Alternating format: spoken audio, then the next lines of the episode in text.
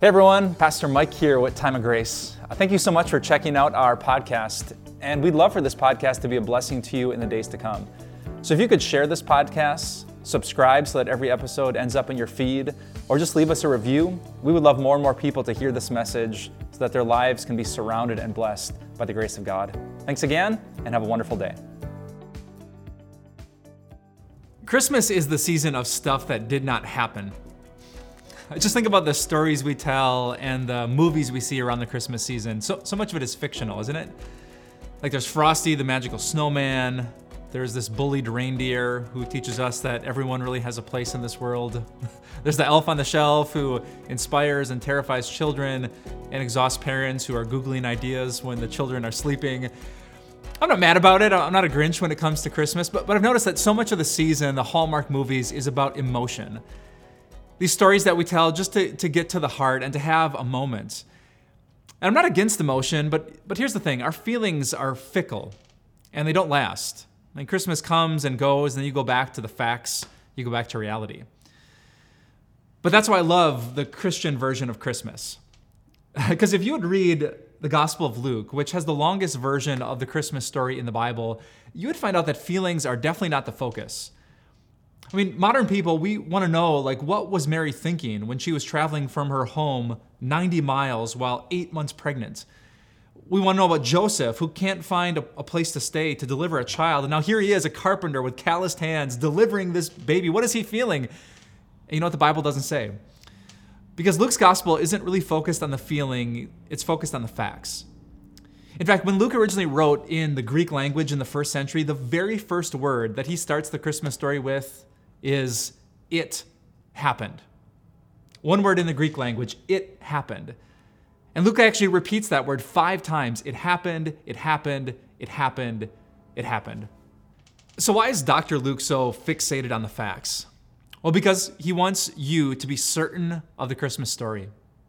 L- listen to what Luke chapter 1 says.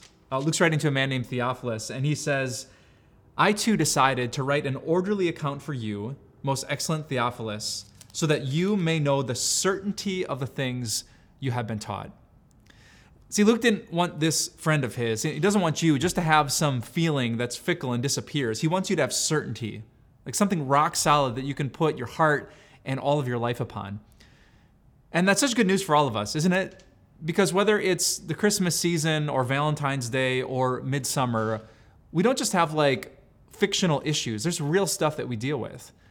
And there might be real drama at your workplace. There might be real division in your family. There might be a real disease in your body, a real death that you're really facing. Maybe there's real guilt and real shame that you're feeling because of a real sin that you committed not once and not twice, but dozens, hundreds of times. And that's why I love the Christian Christmas. Because Luke is telling us that it happened. There is a real Savior who was really born, and he really grew up and really died on a cross. He really rose from the dead so that God could look at you and he could really say this I forgive you. That he could really smile and promise, I'm, I'm not mad at you. and so Frosty comes and goes, and we hear the tale of Rudolph, and we put the elf on the shelf and then back in the box. But here's what lasts it happened. Christmas happened, and that's really good news. So let's pray.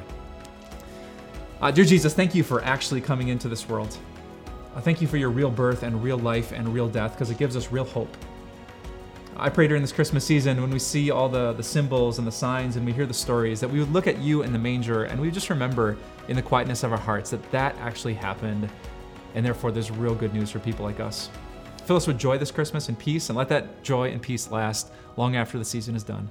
We pray it in your name. Amen. When I was a kid, I had to memorize and then regurgitate the same thing every Christmas Eve. I can still remember the words. In those days, Caesar Augustus issued a decree that a census should be taken of the entire Roman world. This was the first census that took place while Quirinius was governor of Syria, and everyone went to his own town to rest. Ever heard that before? Uh, that's Luke chapter 2, the most famous version of the Christmas story. When I was a kid and my mom forced me to put on the uncomfortable church shoes, I'd have to stand up with the Sunday school Christmas program and recite the same old story. I tried to zoom through it so I could get to the little brown paper bag with the candy and the fruit in the bottom and rush home to get the presents, what I really wanted on Christmas Eve. Which in all those years, I think I missed something really, really important. I missed the fact that in those days, Caesar Augustus issued a decree. Do you know what Caesar Augustus was? Uh, he was the first Roman emperor. He was actually the adopted great nephew of Julius Caesar. He ruled from about 27 BC to about 14 AD when Jesus was about a, a teenager entering his 20s. He was famous for bringing the Pax Romana, the Roman peace, to the empire, and he was not a Christian. He was not a follower of the God of the Old Testament. In fact, he saw himself as divine, as literally part of the, the gods, a son of the gods themselves. And it wasn't just Caesar Augustus. He issued the decree while Quirinius was governor of Syria. You know who Quirinius was? the short version, he was not a godly man. He did not worship the, the true God that Christians worship today. So, why am I telling you all that at Christmas?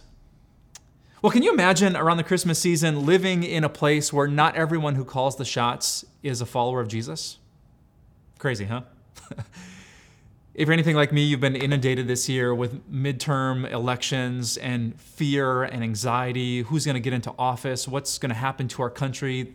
We heard again and again this is the most important election of our lifetime. And for some of us, even as Christian people, we put our hope in the results of that election. Like life can only be good and God can only bless us if these people are in power. So, if that's how you feel, let me regurgitate the words I learned as a kid.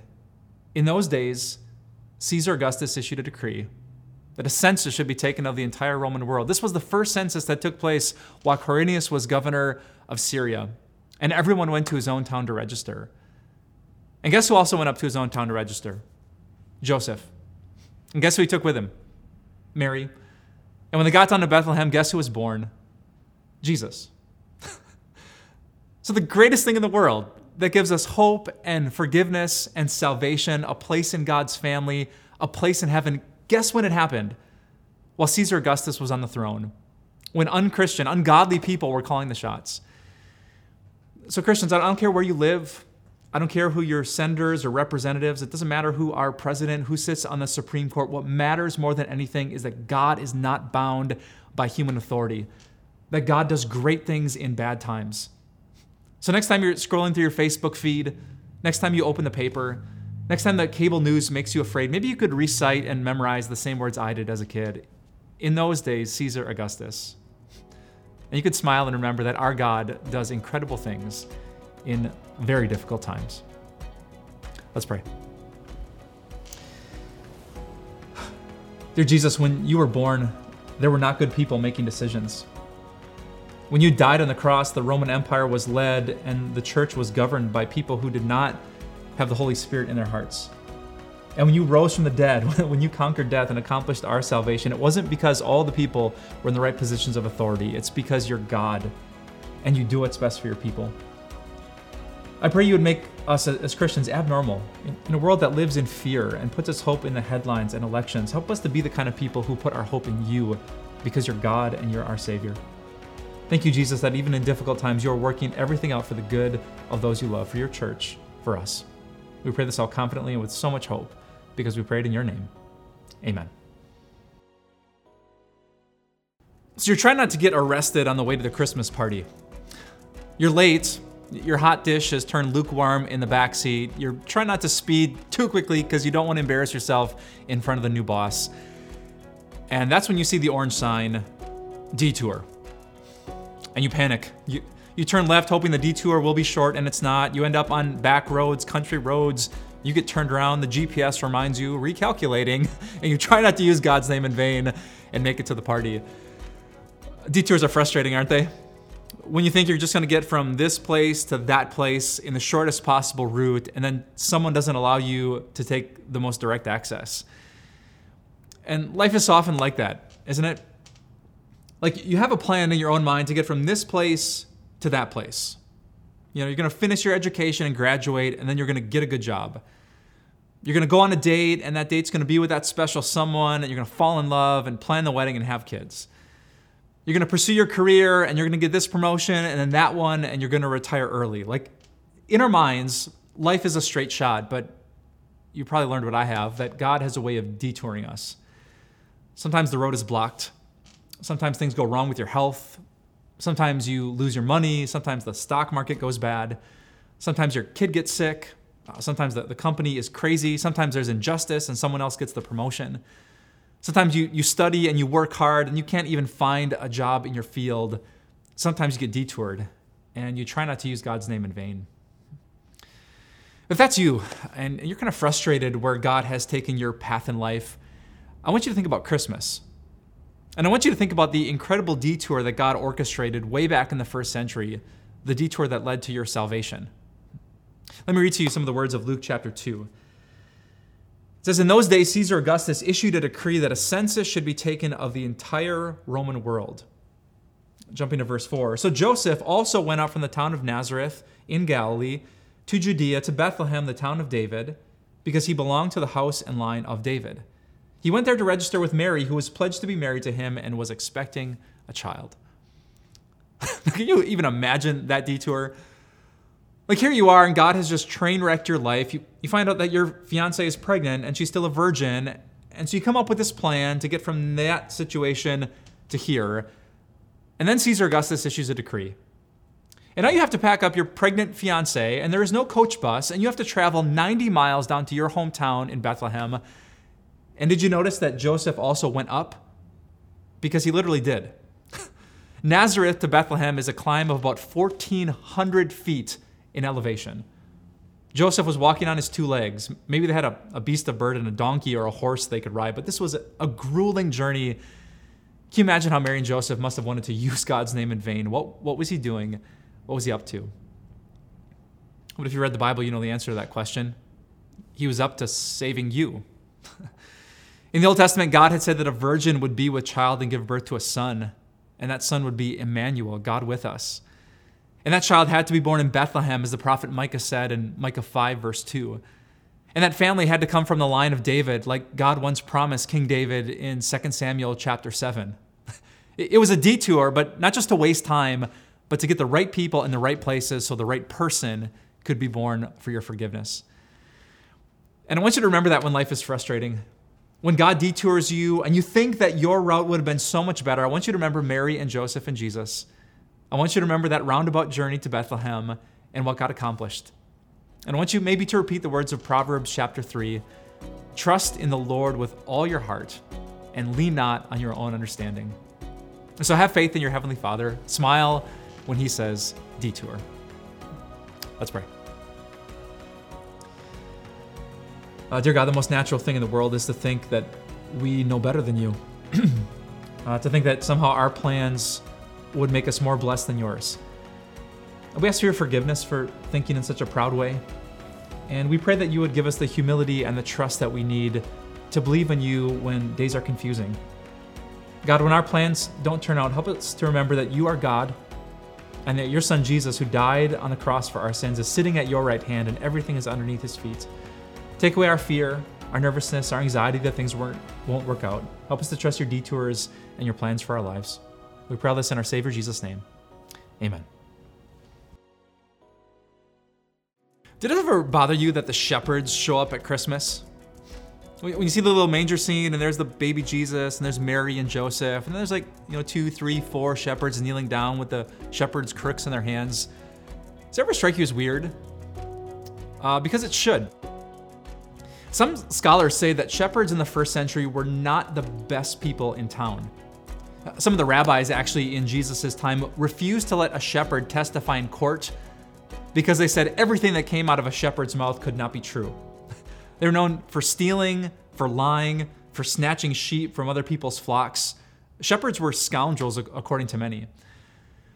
And even if that scholarship is a touch questionable, it seems legit to me, but let's say it's not. Think of who these men were. These are guys working with animals during the third shift. I think of people today who work with animals or people who work like third shift work. They're, they're normally not kings or governors or princes. They're normally not the richest people in our city. And yet, when the angels showed up with good news of great joy, guess who they showed up to first? The shepherds. I love the end of the Christmas story in Luke chapter 2. It says, When the angels had left them and gone into heaven, the shepherds said to one another, Let's go to Bethlehem and see this thing that has happened, which the Lord has told us about. So they hurried off and found Mary and Joseph and the baby who was lying in the manger. That's incredible news for people like us. What the angel said, that there is good news that will bring great joy to all the people, actually means all the people, which means it includes you. Because maybe, like the shepherds, you haven't lived the best life. Maybe there's more than one or two lies in your past. Maybe you've done some things and people don't trust you anymore. Maybe you've messed up a marriage. Maybe you've fallen into an addiction.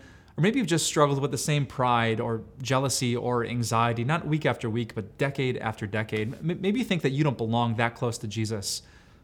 But then there's the shepherds. Or maybe you're just a third shift worker or a farmer. Maybe you take care of animals or run a daycare. Maybe you haven't changed the world just yet. Maybe do regular work and no one knows your name, and your great grandchildren probably won't know who you even were. But if that's you, if your average Facebook post gets two to six likes and maybe a couple more views, I have really good news for you that the shepherds got close to Jesus. Because the angels were right. There is good news for great joy. For sinful people, for normal people, for average people, and amazing people, Jesus was born as the Savior not just of a few, but of the whole world. So next time you see that manger scene, smile that your Savior Jesus is in that manger, and then take a good look at the shepherds and remember that this news, this Jesus, is really for all people. Let's pray. Oh, dear Jesus, thank you for coming for me and for us. Thank you that we never have to wonder if we made the cut or if you're going to grade us on some moral curve.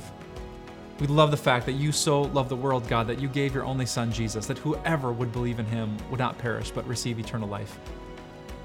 God, we might have a great Christmas this year. Might be an average Christmas, might be a mediocre Christmas, but that doesn't matter. What matters is that you love us and that you came in the world to save us from our sins. Help us to rejoice in that, to put our hope in that, and to find peace in that this Christmas season. We ask it all, Jesus, in your powerful name. Amen. I wish you could have seen my grandma's sweatshirts. Before my grandma Novotny passed away, she used to wear like these standard issue cheap gray sweatshirts, like on sale at Fleet Farm, maybe picked them up at Goodwill, I don't know. But then she would stitch these little angels on the chest. and the angels were like the, you know, the classic angel, the chubby baby who's at risk for onset diabetes in a little diaper with little wings. I mean, these cute little kind of grandma angels. And growing up, I was never afraid of angels. I mean, if an angel like that appeared in my bedroom, I would be a little confused, but not at all terrified. Which proves that my grandma really didn't know what angels were like. Do you know the Christmas story? In Luke chapter 2, uh, listen to these words. It says there were shepherds living out in the fields nearby, like third shift, tough workers, keeping watch over their flocks at night. An angel of the Lord appeared to them. Just one angel, but them, plural, shepherds. And the glory of the Lord shone around them, and they were amused. no, that's not what the Bible says. It says they were terrified. A little verse is actually really powerful when it comes to Christianity. When, when regular people, sinful people, stand in the presence of something holy, like not even the holy God, just one holy angel, they're terrified.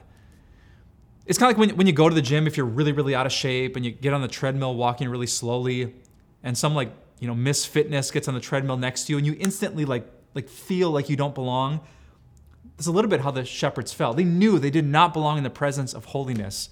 It, it terrified them, even as grown men. And that theme kind of runs throughout the Gospels and throughout the entire Bible. When someone would walk into the presence of God, they often wouldn't smile or laugh or sing or dance. They'd be terrified. I mean, think of Moses at the burning bush. He takes off his sandals and he's terrified. Isaiah, who's a really good guy by worldly standards, when he walked into the throne room of God himself, he thought he was going to die. He was terrified. When the Apostle Peter, after the miraculous catch of fish, realized that the Jesus in his boat was not just some guy, but he was the Son of God, he was terrified. But that's why I love the Christmas story. The next verse says this But, but the angel said to them, Do not be afraid. I bring you good news. Christmas is essentially not just about some Jesus, some cute baby in the manger who would give us some good advice, but he would bring good news so that we would not have to be terrified of the presence of God so that one day when you take your last breath and you stand in the presence of all the holy angels, of God the Holy Father, the Holy Son, and the Holy Spirit Himself, instead of falling on your face in fear and terror like you're to die, you could smile because there is good news that brings great joy. And it's all possible because of that Jesus in the manger. So if you ever see a sweatshirt like my grandma's, you can know that's not quite true. You can remember the glory of the angels, and even better, you can remember the glorious news that you're going to stand and worship Jesus right next to those amazing angels. Let's pray. Uh, dear God, our, our world teaches us that we belong in your presence, that all of us are good enough. Why, why wouldn't you accept us? But the shepherds found out that's not true. I thank you, God, for this reminder to take our sinfulness seriously, to remember that holiness is, is a big deal and it's terrifying without your grace. But thank you even more that there is grace, that there is good news of great joy for all people, people like us. Help us to come to you in honest repentance and to remember that your mercy and your forgiveness is so good that we don't have to be afraid, that we can be part of your family. You love and delight and adore us. And one day when we see you, we won't have to fear. Instead, we can just worship for all eternity. Thank you for Jesus. Thank you for Christmas. And thank you for this incredible news. We pray to all Jesus in your amazing name. Amen.